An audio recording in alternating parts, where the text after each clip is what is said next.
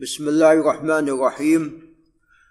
أما بعد فقال المصنف مجد الدين أبو البركات بن تيمية في كتابه المنتقى من أحاديث الأحكام.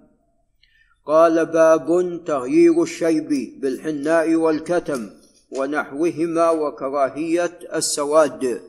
وقد تقدم بعض أحاديث هذا الباب.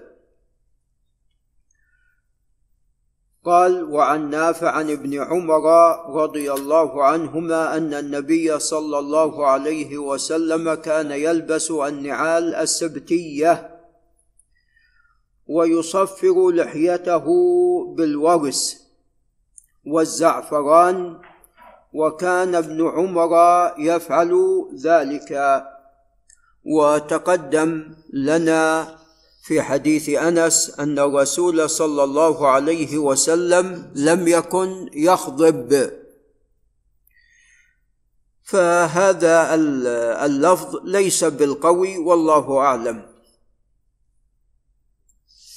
والحديث أصله في الصحيحين وليس فيه ذلك. ليس فيه كان يصفر لحيته بالورس والزعفران وقد جاء في الصحيحين من حديث أنس نهى أن يتزعفر الرجل. فالزعفران هذا من طيب النساء وليس من طيب الرجال. نعم قال رواه أبو داود والنسائي قال وعن أبي ذر رضي الله تعالى عنه قال قال رسول الله صلى الله عليه وسلم إن أحسن ما غيرتم به هذا الشيب الحناء والكتم. والحناء معروف والكتم نبت يكون إذا صبغ به الإنسان يكون أسود. فعندما يخلط الحناء والكتم جميعا فالكتم يخفف لون الحناء والحناء يزيل السواد يخفف السواد. فيخلط هذا مع ذاك. قال رواه الخمسة وصححه الترمذي وهو صحيح. قال وعن أبي هريرة رضي الله تعالى عنه قال قال رسول الله صلى الله عليه وسلم إن اليهود والنصارى لا يصبغون فخالفوهم. فالنهي عن مشابهة اليهود والنصارى هذا قد جاءت به الأحاديث. والأحاديث في ذلك متواترة. نعم. وقد بين ذلك أبو العباس بن تيمية حفيد المصنف وذلك في كتابه اقتضاء الصراط المستقيم في مخالفة أصحاب الجحيم يعني من اليهود والنصارى وسائر الكفار والمشركين. وذكر الأحاديث الكثيرة والآثار في النهي عن التشبه باليهود والنصارى وسائر الكفار ولعل الشيخ أحمد ينتبه نهينا عن التشبه بخمسة أشياء نهينا عن التشبه بالكفار وبالشيطان ولا تتبعوا خطوات الشيطان. نعم. وبعض الناس نعوذ بالله يتشبه بالشيطان فيقول إن الأذان مرتفع. طيب أنت شيطان؟ خله مرتفع حتى نسمع حتى نردد. والله أحيانا ما ما نستطيع أن نردد. مثل العصر أنا اليوم ما, ما الأذان ما سمعته واضح. نعم. نعم. المهم ما على المحسنين من سبيل. نعم إذا الإنسان فعل طاقته خلاص ما على المحسنين من سبيل. فيقول لي والعياذ بالله يقول الأذان مرتفع يشتكي واحد يشتكي. خله يشتكي. طيب الرسول عليه الصلاة والسلام يقول إذا كنت أرفع صوتك فإنه لا يسمع أحد صوتك لا جن ولا إنس ولا شجر ولا حجر إلا شهد لك بذلك في يوم القيامة أو كما قال عليه الصلاة والسلام. ما تبي تسمع الاذان سكر النافذة وخلاص. خلاص سكر أنت المكيف فاتحة. والباب مغلق منين تسمع؟ لكن نعوذ بالله. فالشيطان إذا سمع الأذان فر أدبر وله حصاص فيريد أن يتشبه بالشيطان. هذا ليس فقط نقص دين هذا والله نقص عقل. فنعوذ بالله. نعم فنهينا عن التشبه بالشيطان. هذا الثاني.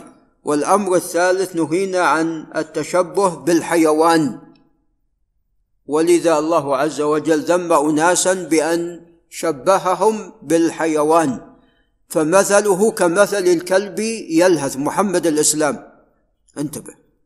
فمثله كمثل الكلب إن تحمل عليه يلهث أو تتركه يلهث كالحمار يحمل أسفارا. هكذا شبه ربنا عز وجل اليهود. فالنهي عن التشبه بالحيوان هذا مطلوب. هذا قد جاء به النص. الرابع النهي عن التشبه بالناس اللي هم بعيدين عن أهل الشرع والمتمسكين بالدين. ولذا في الحديث الصحيح لعل الأستاذ أبو بكر ينتبه لا يغلبنكم الأعراب على اسم صلاتكم. نعم يقولون العتمة وهي العشاء لأنهم يعتمون بالإبل. نعم. الخامس النهي عن تشبه الرجال بالنساء والنساء بالرجال.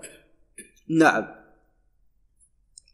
فهنا الحديث الصحيح إن اليهود والنصارى لا يصبغون فخالفوهم رواه الجماعة. قال وعن ابن عباس رضي الله عنهما. طبعا الجماعة المقصود بهم أحمد والبخاري ومسلم وأصحاب السنن فهؤلاء سبعة.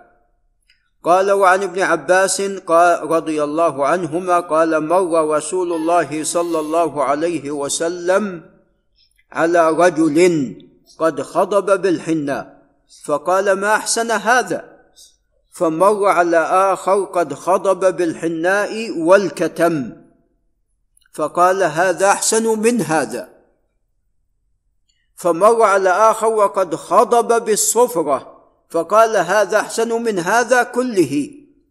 رواه أبو داود بن ماجه ولكن لا يصح. هذا ضعيف. قال وعن أبي رمثه رضي الله عنه قال كان رسول الله صلى الله عليه وسلم يخضب بالحناء والكتم وقد تقدم أنه لم يشب لم يشب عليه الصلاة والسلام وإنما كان هناك بضع شعرات. شيب في لحيته عليه الصلاة والسلام. وكان شعره يبلغ كتفيه أو منكبيه أو منكبيه. وهذا صحيح الشطر الثاني. قال رواه أحمد وفي لفظ لأحمد والنسائي وأبي داود أتيت النبي صلى الله عليه وسلم مع أبي وله لمة بها ردع من حناء. قال والردع بالعين المهملة أي لطخ يقال به ردع من دم أو زعفران. نعم فالأحاديث التي فيها أنه لم يخضب أصح وإن كان هذا إسناد قوي ولكن الصحيح ما في الصحيح والله تعالى أعلم.